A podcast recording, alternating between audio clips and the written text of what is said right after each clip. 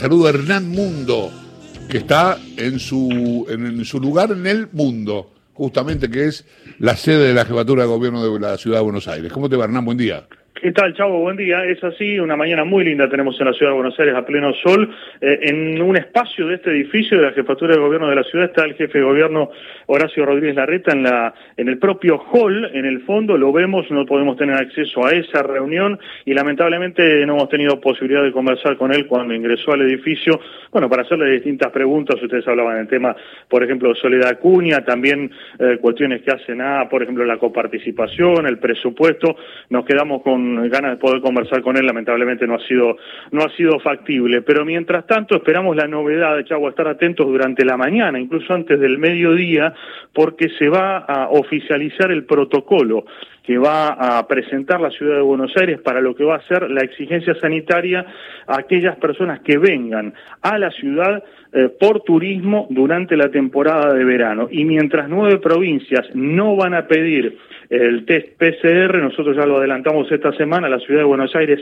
sí lo va a hacer, lo va a requerir eh, con la necesidad de que se haga aquí en la ciudad de Buenos Aires, con lo cual el sistema público se va a poner a disposición de las personas que lleguen a la ciudad, ya sea por vía eh, terrestre o, por ejemplo, aquellas personas que lleguen vía aérea al aeropuerto de Ceiza y luego se trasladen a la ciudad de Buenos Aires. Esperamos los detalles. No va a haber exigencia de cuarentena. Eso sí, ya lo adelantó el propio Fernán Quirós, pero eh, han preferido eh, dar esta información de manera escrita durante la mañana, así que la estamos aguardando para poder darla a conocer. Mientras tanto, en conferencia de prensa, Fernán Quirós, en misma sintonía con lo planteado, por ejemplo, por el viceministro de la provincia de Buenos Aires ayer, Andrés Kreplak, y también el propio presidente, eh, Alberto Fernández, en alguna de las entrevistas que dio a canales de televisión en las últimas horas, refiriéndose a su preocupación por las manifestaciones que se han dado de distintas expresiones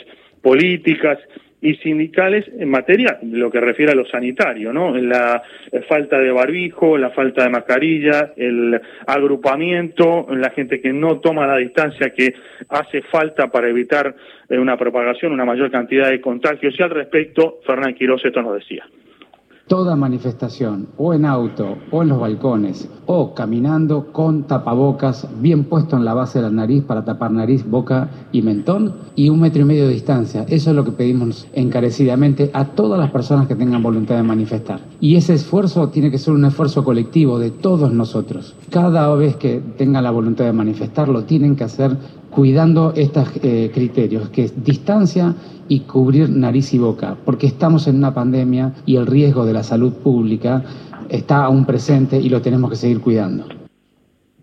La palabra de Fernán Quiroz en lo referido entonces a la cuestión manifestaciones y el riesgo sanitario cuando no se cumplen las medidas ya por todos conocidas para eh, evitar los contagios. Por otro lado, la ciudad, después de lo que ha dicho eh, la OMS en los últimos días, en las últimas horas más puntualmente, respecto a la necesidad de que se mantengan las escuelas abiertas con actividades presenciales dentro de este contexto de pandemia, dijo Fernán Quirós que la ciudad ratifica que el 17 de febrero van a estar recomenzando las clases en la ciudad, obviamente esperando ver cuáles son las condiciones epidemiológicas para esa fecha, para la que todavía falta bastante, estamos hablando de mediados de febrero.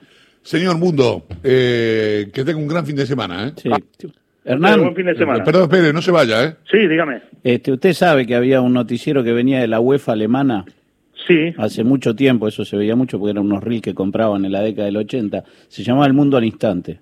Se lo puedo de dedicar para cuando lo necesite. Lo podemos lo podemos colocar en, en, en mis intervenciones. No hay sí, me problema. encantaría porque aparte arrancaba con un señor que decía El Mundo al Instante. Era hermoso. Así que lo voy a guardar para usted.